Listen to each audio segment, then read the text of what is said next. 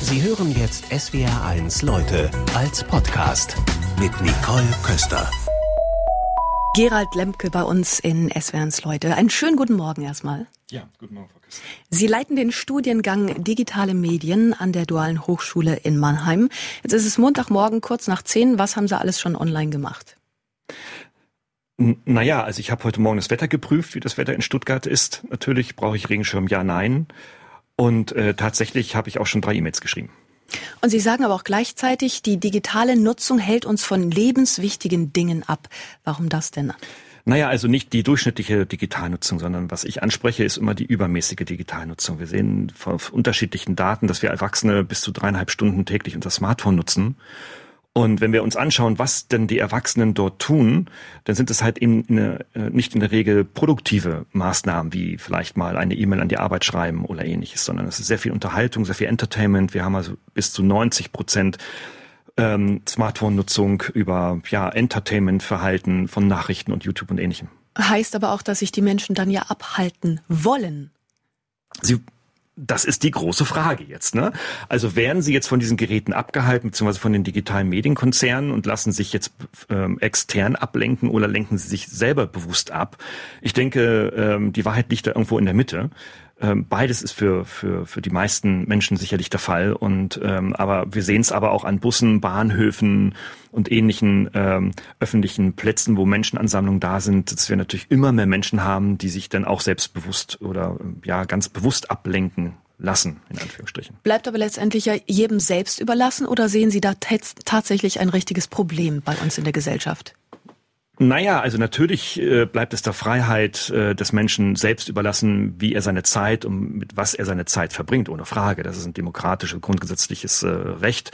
Ähm, das will ich gar nicht anprangern. Aber wir sehen natürlich auch im Ausland, Nordkorea und China und auch Amerika, Kalifornien insbesondere auch, dass wir hier eine übermäßige Mobilnutzung mittlerweile haben. Das sind nämlich die Länder und Staaten, die schon Jahre vor uns das Smartphone eingeführt haben und mit dieser Technologie schon gearbeitet haben und dass hier eben keine Grenze, keine Verhaltensgrenze äh, sowohl von Staat als auch vom eigenen Verhalten ähm, aufgezeigt wird und die Menschen das auch gar nicht spüren, dass sie eigentlich diesen Geräten und den Inhalten insbesondere verfallen sind.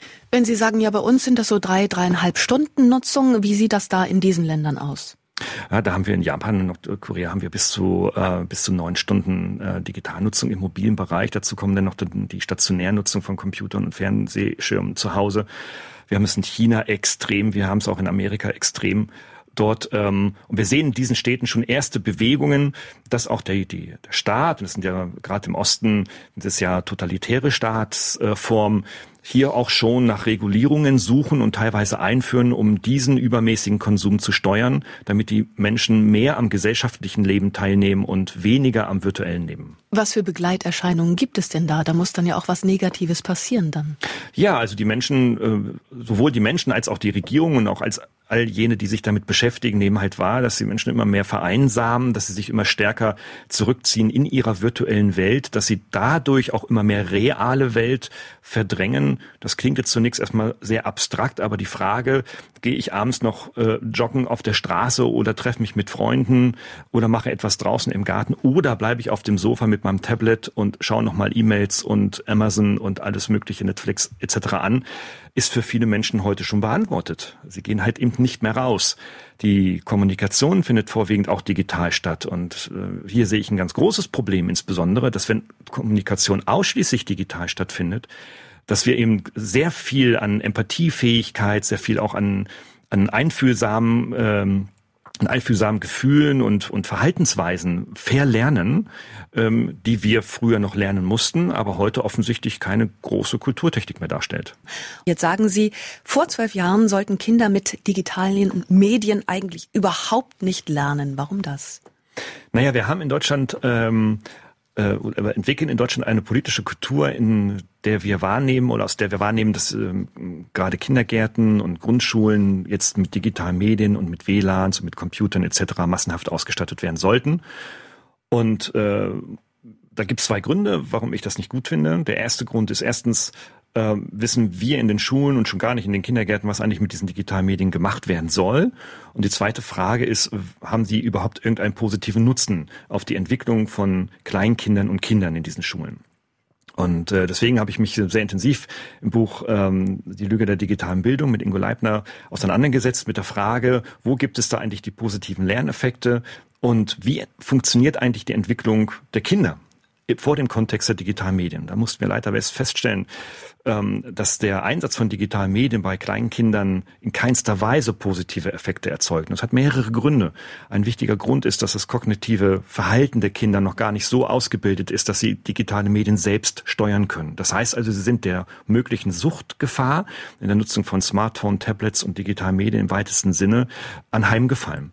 Ähm, man muss sehr stark dagegen steuern und dafür gibt es die Ressourcen in der Schule nicht. Das Zweite ist, dass die, dass die Gehirnentwicklung, also die neuronale Entwicklung der Kinder auch noch gar nicht so weit äh, entwickelt ist, als dass sie tatsächlich ihr eigenes Verhalten steuern können und dass die Informationen, dass sie, die sie auf diesem Bildschirm sehen, auch tatsächlich als Wissen im Gehirn abgespeichert werden. Das funktioniert nicht. Das ist also hinreichend wissenschaftlich erwiesen. Aber jetzt werden natürlich Eltern sagen, die Kinder haben, die auch jünger sind. Ich kann das gar nicht verhindern, dass mein Kind nicht mit dem Handy spielt oder eben auch digitale Medien wie Computer und Co. auch nutzt. Sind Sie denn gegen eine prinzipielle Nutzung? Also in den Schulen macht es überhaupt keinen Sinn, Sinn die digitalen Medien Jetzt geht es außerhalb der Schulen, also außerhalb, um mh, verstehe, außerhalb der Schulen, also zu Hause im Kinderzimmer und so weiter, sehen wir ja auch häufig die Probleme, was dort passiert. dass halt, wenn es nicht gesteuert wird und auch nicht beobachtet und von den Eltern begleitet wird, dass halt hier sehr viele dann auch tatsächlich online in die Online-Sucht gehen und die Zahlen sind dramatisch, sind vor zwei Wochen erschienen, dass wir also in einer Dunkelziffer bis zu einer halben Million Online-Süchtige in Deutschland mittlerweile haben. Das Wachstum ist so das Gefährliche, nicht die absolute Zahl, sondern das Wachstum. Und ähm, natürlich, äh, ich tue es zu Hause ganz genauso. Ich habe ein siebenjähriges Töchterchen zu Hause und wenn wir zu Hause mal auf dem Sofa sitzen äh, mit einem Smartphone und kommt mein Töchterchen und sagt, was machst du denn da? Dann zeige ich ihr das und dann begleite ich das auch. Aber ich gebe es dir nicht aktiv in die Hand und sage, hier guck mal, da kannst du mal mit rumspielen. So nach dem Motto, äh, je früher du mit dem Gerät in Berührung kommst, umso höher wird, wird deine Medienkompetenz werden und umso besser und umso schneller wirst du für den Arbeitsmarkt fit werden. Das ist völliger Humbug. Und wenn jetzt Ihre Tochter kommt und sagt, Papa, heb mal meinen Tornister hoch, der wiegt zwölf Kilo. Es gibt jetzt eine Möglichkeit, ein Tablet in der Schule anzuschaffen und meine Vokabeln kriege ich darüber. Ja gut, dann aber dann muss da kein Tablet rein, das ist kein Ersatz ne, dafür, ähm, sondern dann spreche ich mit der Klassenlehrerin und sage, also müssen da wirklich dann für drei Stunden sieben Bücher mitgeschleppt werden. Ne? Und außerdem gibt es in jeden Schulen mittlerweile Schließfächer, wo diese Bücher auch äh, abgelegt werden können und eben nicht täglich mit transportiert werden. Aber Sie kennen es vielleicht aus der eigenen Schulzeit, Oxford English Dictionary, dieser dicke Wälzer und den braucht man dann eben auch zu Hause. Man muss ihn auch dann in der Schule da haben. Den kann man nicht einfach wegschließen. Da wäre zum Beispiel die Lösung digital eine sehr viel einfachere. Ja, Frau Köster, aber in der Grundschule brauchen Sie nicht den Pons äh, 1200 Seiten dick. Den brauchen Sie da noch nicht. Den brauchen das geht Sie ja um später. die weiterführenden Schulen dann. In den ja. weiterführenden Schulen, das war also, wenn wir ab dem Alter von 10 bis 12 Jahren weiter in die Sek 2 beispielsweise hineingehen, ja, da können wir ja gerne drüber reden. Aber da sind auch die Jugendlichen schon also von ihrer kognitiven, von ihrer neuronalen Entwicklung schon weitestgehend vorangeschritten, dass sie also auch schon gezielt und bewusst und also wirklich auch lernzielgerecht mit diesen Geräten ähm, umgehen, lernen, noch nicht umgehen können in den meisten Fällen, aber zumindest gelernt werden können. Aber bei den Kindern macht es überhaupt keinen Sinn. Kinder brauchen reale Welten. Die müssen, müssen können sich in, am besten entwickeln, wenn sie sich sportlich aktivieren, wenn sie ähm, oder wie ich mit meiner Tochter gestern beim Eishockey beispielsweise war und wir dann Eishockey-Regeln gelernt haben und Spielerbewegungen uns äh, angeschaut haben. Also wirklich etwas Reales. Da lernen Kinder, das ist die emotionale Lebenswelt, die sie motiviert, sich mit der realen Lebenswelt auseinanderzusetzen. In der virtuellen Welt passiert dies nicht. Sie leiten den Studiengang Digitale Medien an der Dualen Hochschule in Mannheim. Wie kann denn gutes digitales Lernen eigentlich aussehen? Naja, also gutes digitales Lernen gibt es meines Erachtens so nicht, sondern es gibt einfach nur gute Lehre oder guten Unterricht. Und der wird vor allem durch die Lehrperson geprägt. Und wir wissen, dass also sehr viele neue Lernformen häufig nicht den erwarteten Lernnutzen erzielen. Ähm, sodass also tatsächlich äh, so bewährte traditionelle Lehrformen wie der Frontalunterricht immer noch der auch Unterricht ist der den, die höchsten Lerneffekte erzeugt. Nun aber, sie leben wir natürlich in einer digitalen Welt. Wir können sie nicht ausschalten und wegwischen, ohne Frage. Und insofern, ich tue es genauso, auch in meinen Vorlesungen.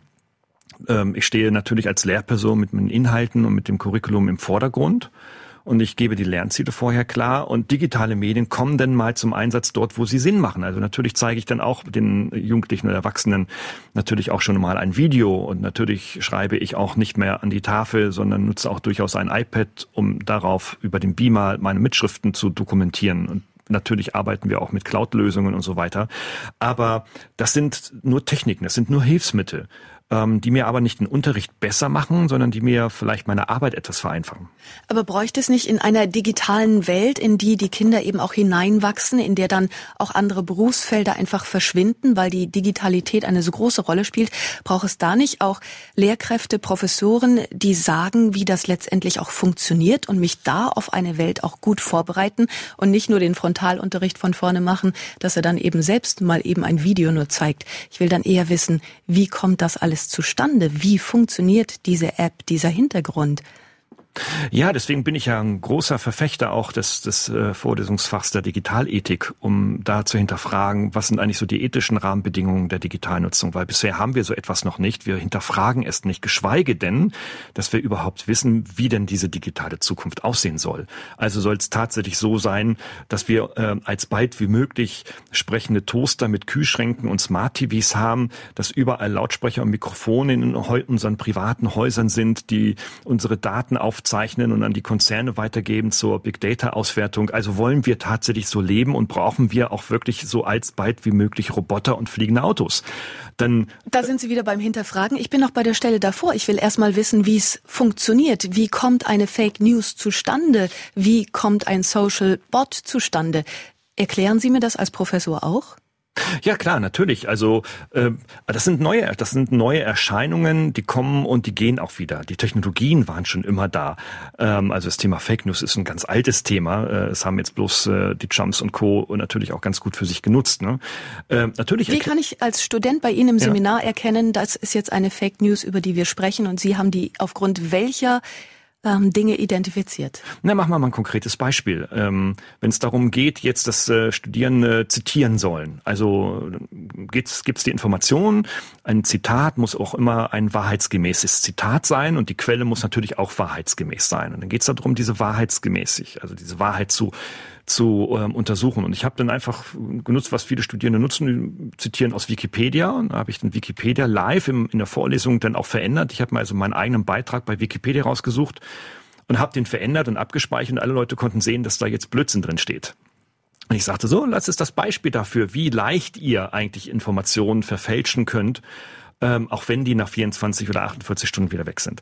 Aber ihr zitiert es dann in diesem Moment und ihr hinterfragt es nicht. Das heißt, ihr müsst mehrere Quellen, ihr müsst vor allem auch analoge Quellen, auch die analogen Medien nutzen, weil da sind Redaktionsprozesse in den, in den, in den Tageszeitungen, in den Radios, in den TV-Sendern, also in den öffentlich-rechtlichen TV-Sendern vorwiegend ähm, und auch in den anderen Printmagazinen da, die sich darum kümmern, genau diese Wahrheit zu überprüfen. Wenn ich nur auf digital schaue, dann bin ich eigentlich im Grunde genommen dieser Gefahr anheimgefallen und kann Wahrheit nicht mehr erkennen. Ja, mir geht es oft so, dass ich dann schockiert bin bei Auszubildenden, die dann sagen, ich habe dazu nichts im Internet gefunden, mhm. aber nicht den Schritt gemacht haben, den Telefonhörer in die Hand zu nehmen. Das geht Ihnen wahrscheinlich auch so. Ja, Telefonieren ist für die äh, Generation Y, wie sie ja so schön heißt, die also heute so um die 20 sind, äh, ja, ein grundsätzliches Problem. Sie sind dafür, sich sehr kritisch mit der digitalen Nutzung auseinanderzusetzen. Jetzt denkt man, ja, ein Mann, der für Medien und Marketing steht, der muss das doch auch irgendwo verkaufen. Wie sind Sie zu Ihrer kritischen Haltung überhaupt gekommen? Aber ja, das ist richtig. Marketing heißt nicht gleichzeitig verkaufen. Also die kritische Haltung kam vor sechs, sieben Jahren ungefähr. Denn ich habe ja nun schon seit Ende der 90er Jahre habe ich ja digital entwickelt, hatte eine der ersten Internetagenturen und habe das erste World Wide Web in, in Deutschland auch mitgebaut. Digitaler Pionier. Ja, ja, also wirklich ganz, ganz früh dran gewesen, habe damit auch mein Geld verdient, habe damit mein Studium finanziert etc. Und ähm, vor sechs, sieben Jahren selber habe ich gemerkt, dass einfach so diese, diese ausschließliche Beschäftigung mit dem Digitalen einfach auch für, für, mich selber nicht mehr gut tat. Ich habe kaum noch Freunde gehabt, mit denen ich weggehen konnte. Klar, ich konnte mailen und ich konnte damals auch schon chatten und so weiter, aber das sind ja nicht die Freunde, mit denen, mit, mit, äh, zu denen du dich öffnest über den digitalen Kanal.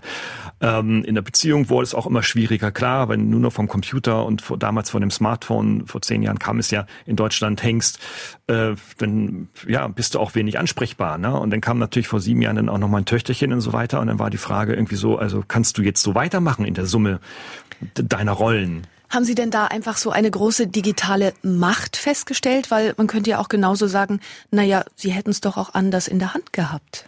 Ja, das tust du aber als Mensch nicht, ne? weil wir als Menschen faul und bequem sind und weil wir einfach auch diesen, Ange diesen digitalen Angeboten äh, sehr schnell anheimfallen. Also äh, es ist doch viel einfacher, irgendwo über eine WhatsApp irgendwo eine Nachricht an einen Bekannten oder Freund zu schicken, als ihn anzurufen. Anzurufen dauert wieder viel zu länger, viel zu lange und dann muss man da auf den anderen noch eingehen und muss sich Sachen anhören. Das will man gar nicht und selbst Jugendliche und auch junge Erwachsene sagen heute, sie möchten eigentlich gar nicht mehr mit den Leuten sprechen, weil das, was ich wissen will, kann ich über die digitale Kommunikation erfahren. Punkt aus fertig. Ist doch auch ein großer Vorteil, der darin liegt. Es ist natürlich für bestimmte Arbeitsbereiche sicherlich ein Vorteil, wo schnell, just in time, tatsächlich Informationen ausgetauscht werden müssen. Aber ich sag mal, für das gesellschaftliche Leben, das ist eben nicht nur Arbeit, für das gesellschaftliche Miteinanderleben, für das Paar, für das Beziehungsleben hat das, hat das nichts zu suchen.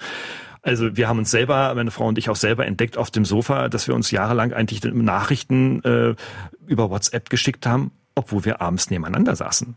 Also ne, Fernseher läuft, zwei Smartphones laufen, man schickt sich die Nachrichten über SMS oder über WhatsApp. Wir haben eigentlich gar nicht gesprochen, nur wenn es irgendwie heißt, guck mal, hier ist ein toller Smiley und dann haben wir gelacht und das war schön, das war unser Abend und um elf haben wir gesagt, jetzt sind wir müde, haben die Dinger noch nicht mal ausgeschaltet mit ins Bett genommen, um da noch weiter zu daddeln. Man kann es ja auch humorvoll betrachten. Also man kann das als Spiel sehen oder man kann es auch sehen, ich weiß nicht, was hat es mit Ihnen letztendlich gemacht? Also die Beziehung besteht ja noch. Sie sind ja darauf eingegangen. Klar, wir haben uns eine Kamera hingestellt und haben uns selber gefilmt, haben uns selber vor Augen geführt, was wir da eigentlich machen. Und das sieht schon lustig aus, wenn Sie dann beobachten, dass Sie jeden Abend zwischen 8 und 23 Uhr quasi auf dem Sofa sitzen und sich über Ihre Smartphones unterhalten. Ne? Also wie grotesk ist das eigentlich? Ähm, da haben wir natürlich festgestellt, okay, so geht's nicht weiter. Aber das war für uns, wissen Sie, gerade für mich normal. Und das war natürlich. Und das war für mich sogar das Heilsland. Ich habe gesagt, so kann es nicht mehr weitergehen und habe da einen Schlussstrich drunter gezogen. Ich habe das Smartphone jetzt nicht weggeschmissen, aber wir haben ganz klar die Regelung, äh, dass wir die Smartphones in der, in der familiären und auch in der Beziehungskommunikation sehr, sehr stark eingeschränkt haben. Das haben wir auch in der Familie mit dem Kind so getan. Wir verbieten nichts, Verbote sind immer doof. Ähm, aber wir haben ganz klar Regeln, mittlerweile sogar Regeln. Wenn sie gebrochen werden, muss derjenige sogar in ein großes Sparschwein eine Münze werfen. SWR 1 Baden-Württemberg. Leute, wir nehmen uns die Zeit. Wie rauskommen aus dem digitalen Hamsterrad? Damit beschäftigt sich Gerald Lemke. Sie sind Leiter des Studiengangs Digitale Medien an der Dualen Hochschule in Mannheim. Die Frage, die davor steht, erstmal reinkommen in das digitale Hamsterrad. Warum passiert das so schnell? Ja, also wir haben natürlich alle unsere digitalen Endgerätchen mit den unzähligen Apps und digitalen Medienmöglichkeiten dort. Und äh, ja, und wir sehen natürlich auch hier und da unsere Vorteile. Wir können uns ablenken, wir können E-Mails lesen, wir können telefonieren und so weiter und so fort. Ähm, aber wir sehen auf der anderen Seite eben häufig viel zu wenig, dass da große Digitalkonzerne aller Facebook, Google und so weiter dahinter stehen, die sich intensivst damit beschäftigen, wie sie die Mediennutzungsdauer von uns Konsumenten verlängern können. Gerade Facebook ist ein sehr schönes Beispiel, die permanent die Logiken und Algorithmen ihrer Chroniken verändern, die Logiken, Algorithmen ihrer Werbeeinblendungen verändern, um uns immer länger an diesen Geräten zu halten. Selbst bei Apple konnte man das sehen. Mit dem neuen Smartphone 6, glaube ich, oder ab dem 6er Smartphone gibt es dann so eine Nachtschaltung, wo dann der Blauton dann nachts herausgefiltert wird, damit das unsere Augen und uns, besonders unseren Schlaf nicht schädigt. Man möchte, dass wir das Gerät so lang wie möglich nutzen. Und das tun wir. Ähm, also wie gesagt, in der Zielgruppe von 14 bis 65 sind wir bis zu dreieinhalb Stunden online, wir nutzen eine Stunde Facebook und so weiter. Auch bei den Erwachsenen, das sind Zahlen, wo man so denkt, na ja, und ich bin ja persönlich völlig dafür, darüber zu sprechen, wie man Digitalität konstruktiv in Gesellschaft und in Schulen und vor allem auch in den Unternehmen einsetzen kann, aber eben nicht so blind und nicht so extern fremdgesteuert. Und dennoch scheint ja die Selbstführung da in gewisser Weise verloren zu gehen. Woran liegt das? Ist das eine Lust oder was wird da bedient? Ja, es ist immer Bequemlichkeit zunächst erstmal. Vieles macht das uns bequem, ne? also die Pizza zu bestellen und bringen zu lassen, ist einfacher als hinzufahren und sie abzuholen, als ein Beispiel. Aber wir werden vor allem auch in unserem Gehirn belohnt. Wenn wir Fotos in unsere sozialen Netzwerke hineingeben von unserem letzten Urlaub, dann finden das einige unserer Freunde oder vermeintlichen Freunde dann toll, sie liken das. Und immer wenn wir solche Likes sehen, dann wird in unserem Gehirn Endorphin ausgestoßen. Das ist das Glückshormon, das uns auch das Wohlbefinden erzeugt äh, in unserem in unserer Wahrnehmung und davon wollen wir mehr haben wir wollen es häufiger haben also wiederholen wir immer wieder diese Aktivitäten ja, und das kann dann tatsächlich äh, in der Metapher auch so wie Alkohol funktionieren. Ein Bier ist nicht gefährlich, aber wenn ich dann regelmäßig und mehr Alkohol trinke, dann kann ich in die Sucht gelangen. Und das passiert immer mehr Menschen leider. Und das passiert dann im normalen Alltag, wenn ich dann eben auch diese Bestätigung bekomme, vielleicht von Freunden nicht? Äh, das kann im Alltag genauso passieren, natürlich. Also wir wissen ja gerade aus der Psychotherapie, ähm, dass viele Menschen, die depressiv sind, äh, eine der Ursachen ist, dass ähm, sie quasi an einer Vereinsamung äh, gelitten haben, aber das eben nicht irgendwie von Montag auf Dienstag passiert ist, sondern einfach über viele Jahre hinweg, wo einfach soziale, reale soziale Kontakte durch Zurückgezogenheit oder durch Abbruch und so weiter entstanden sind. Und das kann natürlich krank machen. Hier jetzt den äh, Spiegel auf die Digitalmedien zu ziehen, ist sicherlich sehr vage, aber auch hier sehen wir genau solche Entwicklungen. Wir sehen im Grunde eine digitale Vereinsamungstendenz, weil das Chatten und das Liken und Sharen mit Freundinnen und Freunden führt nicht dazu, dass ich glücklicher werde, sondern das ist ein monotones Abarbeiten einer persönlichen Agenda. Und jetzt gibt's eben die Tipps, die Sie auflisten von Kurt Götz ist das eine Liste, die Sie im Buch haben mit 27 Hinweisen und Anleitungen, um aus dem Hamsterrad wieder rauszukommen. Befolgen Sie die auch?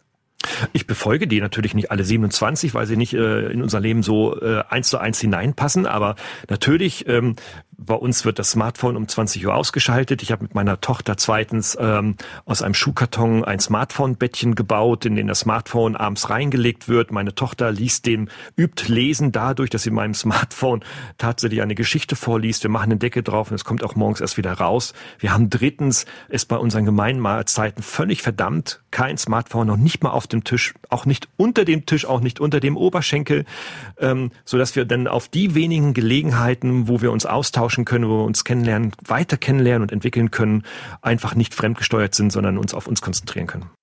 Sie sind Präsident des Bundesverbandes für Medien und Marketing. Was macht denn dieser Verband genau?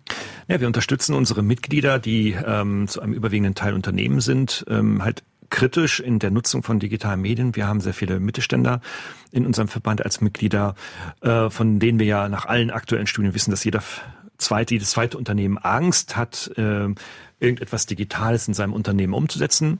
Wir sind jetzt nicht diejenigen, die diese Angst abbauen wollen, sondern wir erörtern ähm, in unserem Schaffen dann mit diesen Unternehmen, mit den Unternehmenslenkern, was sie denn wirklich sinnvoll für ihr Unternehmen brauchen, um sich auf die digitale Zukunft nicht nur vorzubereiten, sondern sie für ihren Bereich auch mitzugestalten.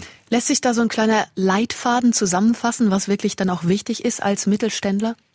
Ja, also nicht mehr auf, also ganz zuvor das natürlich nicht, auf jeden Hype äh, draufzuspringen. Die Inhaber, Geschäftsführer werden da breiter Masse sicherlich zustimmen, äh, sich von den Medien nicht verrückt machen zu lassen, ähm, sich drittens äh, jemand an die Seite zu stellen, der sowohl die positive als auch dann die negativen Seiten kennt, weil es wird sehr viel Geld, viel investiert im Bereich der Digitalisierung. Ähm, es werden Server angeschafft, die man nicht braucht, es werden Projekte gestartet, die man nicht braucht und die wieder eingestellt werden und so weiter und so fort. Also ähm, mein Ansinnen, mein persönliches Ansinnen ist es halt raus aus diesem Trial and Error zu kommen und aus den Erfahrungen der Vergangenheit äh, ähm, zu lernen und diese sogenannten Lessons learned dann auf die Zukunft äh, für die Unternehmen zu gestalten. Dennoch, das klingt ja auch so, als würden Sie der Digitalität sehr viel absprechen, aber sie hat ja auch einen großen Nutzen. Also welchen Nutzen kann ich dann daraus für mich ziehen? Was ist das Gute? Was können Sie da einem Mittelständler mitgeben? Naja, also Unternehmen haben, haben schon fantastische Möglichkeiten, ähm, mit ihren Kunden zu kommunizieren und mit ihren Interessengruppen. Das fängt mit der einfachen Homepage natürlich an. Ähm, das geht auch über neue Kommunikationsformen. Aber das heißt nicht, dass Sie jetzt auf Ihrer Seite irgendwo einen WhatsApp-Button haben müssen, um jetzt mit den WhatsApp-Menschen zu kommunizieren. Ich finde es ganz toll, dass ähm, Unternehmen hier nicht nur in der Einbahnstraßenkommunikation ihres klassischen Marketings mit ihren Interessenten kommunizieren, indem sie Kataloge und Prospekte schicken, sondern es ist auch die Menschen, wir Menschen einfach auch Einfluss auf die Angebote und auf die Art und Weise, wie die Angebote uns präsentiert werden, haben. Und das ist natürlich eine fantastische Geschichte, die wir und auch die Unternehmen haben. Und Unternehmen tun sich sehr, sehr schwer, halt weg von dieser Einbahn, Einbahnstraßenkommunikation hin zu einem Dialog zu gehen. Und da unterstützen wir sie natürlich. Der Dialog kostet aber vermutlich dann auch wiederum mehr Geld. Ja, es erfordert ein Invest, vor allem immer Personalkosten. Das ist immer das, was Unternehmer natürlich immer nicht so gerne sehen. Aber ähm, viele Unternehmer denken dann auch zu kurzfristig. Sie sagen, okay, wenn ich jetzt irgendwie äh, was technisch-dialogisches äh, gestalte, dann ähm, erfahre ich auch sofort einen Nutzen und damit sofort einen Return on Invest und dann ein, ein Mehr an Gewinnen und so weiter und so fort. Das findet leider immer noch nicht statt. Man muss tatsächlich heute investieren, um in zwei bis drei Jahren tatsächlich dann die großen Früchte oder die Früchte ähm, für sein Geschäft ähm, pflücken zu können. Sie sind ein großer Verfechter des Sozialen. Sie empfehlen auch den Sozialturbo, um aus dem digitalen Hamsterrad rauszukommen. Haben Sie den Tipp gerade noch im Kopf? Ja, also Sozialturbo, ähm, schalten Sie WhatsApp ab und deinstallieren Sie diese Anwendung, so schwer es Ihnen fallen wird und äh, versuchen Sie das, was Sie bisher digital auf diesem Kanal gemacht haben, äh, wieder über soziale Kanäle zu, zu gestalten. Sie werden sehen, wie schwer es ihnen fällt. Ich habe das auch vor anderthalb Jahren begonnen. Ich hatte über 460 WhatsApp-Kontakte und ähm, habe sie alle abgeschaltet, vorher auch informiert.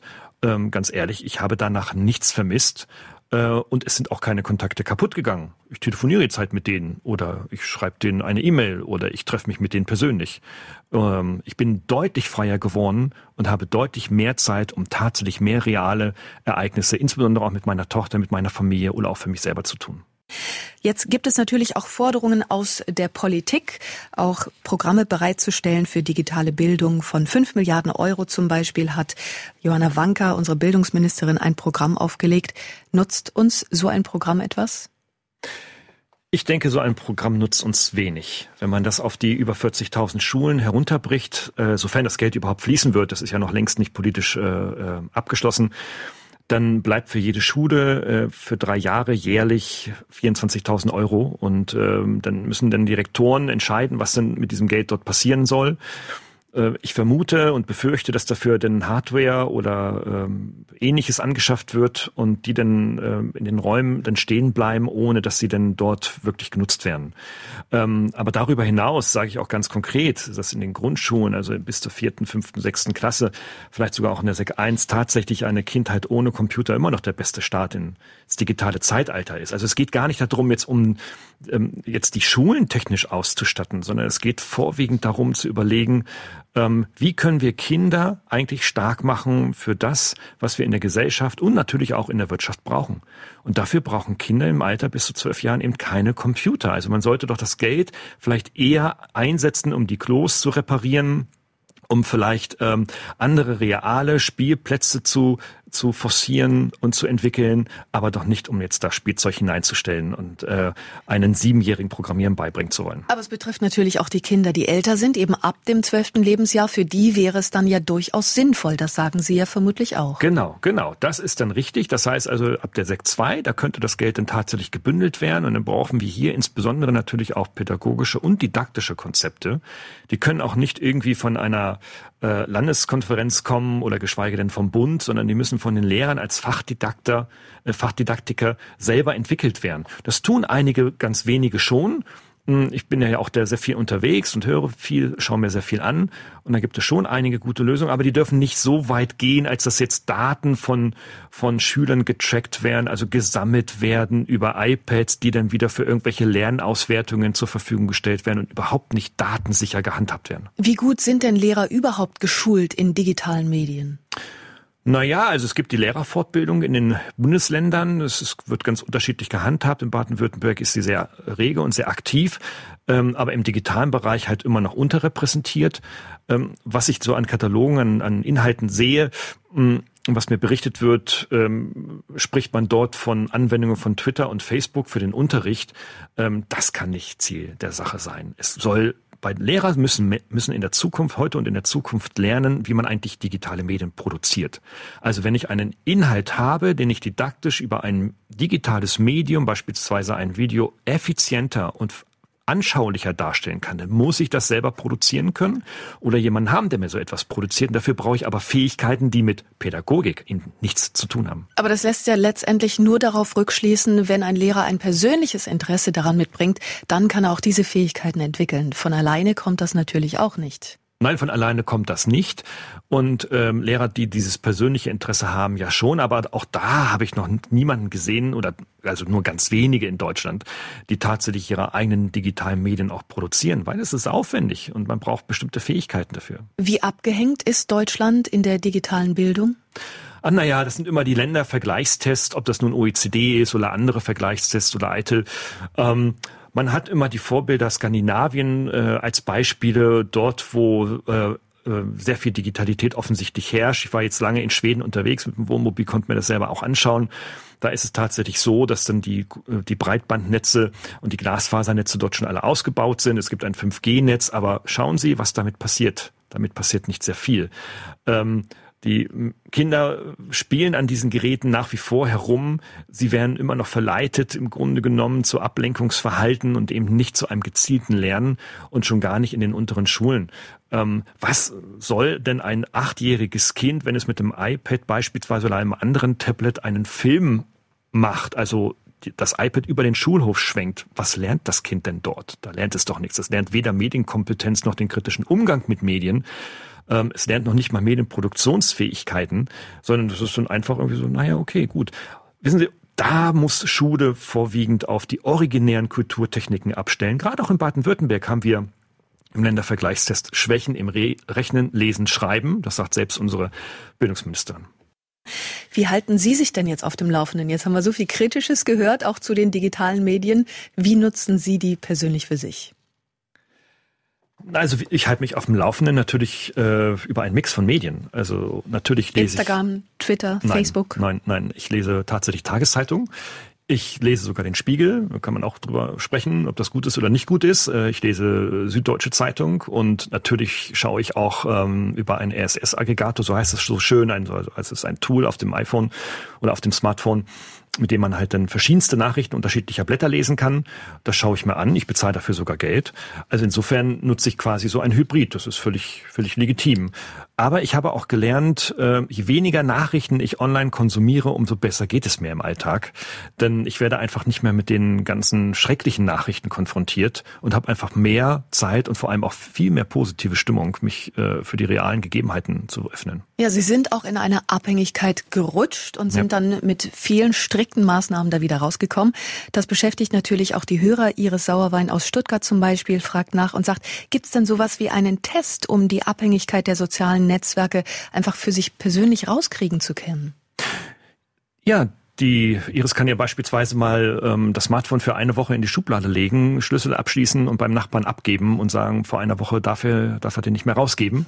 Also einfach mal schauen, was eigentlich passiert, was mit einem selber passiert.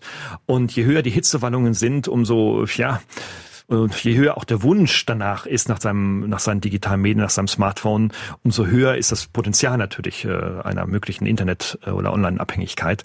Mm, aber viele Hörer, Hörerinnen kennen das sicherlich auch schon so, wenn sie zu Hause Smartphone auf dem Weg zur Arbeit vergessen. Ne? Also wer da schon schwitzige Hände kriegt, der sollte darüber nachdenken, ähm, ob das noch gut ist, was er dort tut. Aber wenn ich mich jetzt ähm, kontrolliere und sage, ja, ich habe es drei Stunden heute genutzt, dann bin ich noch nicht abhängig gleichzeitig. Oder wie lässt sich eine Abhängigkeit feststellen? Ja, es gibt keine harten Werte dafür. Ne? Also sowohl politisch ähm, ähm, gibt es keine Werte dafür, auch aus der Gesundheitswirtschaft gibt es dafür keine harten Werte. Meine Erfahrungen sind, wenn ich so ein bis zwei Stunden online bin auf dem Smartphone über den Tag verteilt, ist das alles völlig in Ordnung.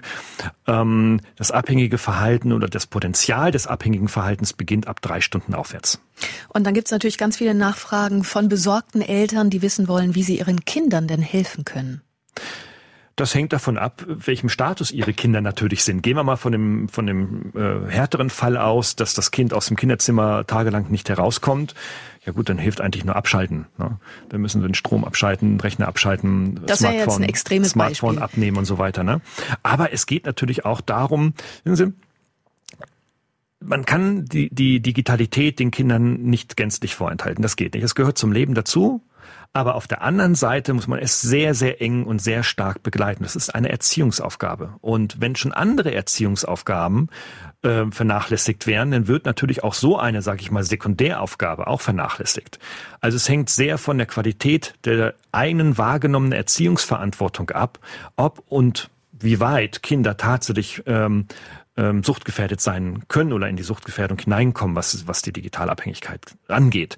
Wenn das Kind in den Brunnen gefallen ist, wie man so schön sagt, äh, ja gut, dann helfen therapeutische Maßnahmen. Da gibt es immer mehr Angebote. Es gibt auch immer mehr Online-Angebote. Es gibt beispielsweise das Netzportal Schau hin, äh, dort Info, wo man Informationen kriegt, wo man auch eine persönliche Beratung, auch ein Coaching bekommt. Ich bin da sehr begeistert von den Inhalten und von der Arbeit dort.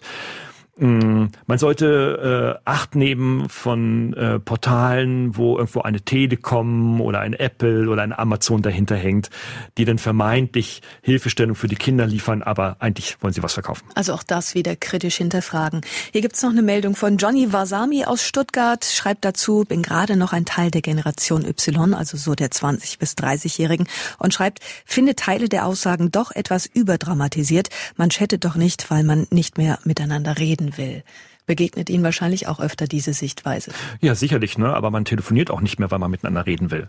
Also die Frage ist, ähm, was macht die Qualität eigentlich der, der Konversation, äh, Konversation aus? Wenn ich heute die Wahl habe, und ich habe ja auch ach, jahrzehntelang habe ich ja wirklich auch nur gemailt und nichts mehr und kaum noch persönlich gesprochen. Aber ich nehme es seit vielen Jahren jetzt mittlerweile auch wahr, wie vorteilhaft es einfach sein kann und, und auch wie effizient es sein kann, wenn man persönlich miteinander spricht. Und wenn ich die Wahl habe zwischen einem persönlichen Treffen und einem Telefonat, geschweige denn einer digitalen Kommunikation, werde ich immer das persönliche Treffen weiterhin vorziehen. Dann danke ich für das persönliche Gespräch heute Vormittag. Gerhard Lemke, Leute. Eins gehört gehört.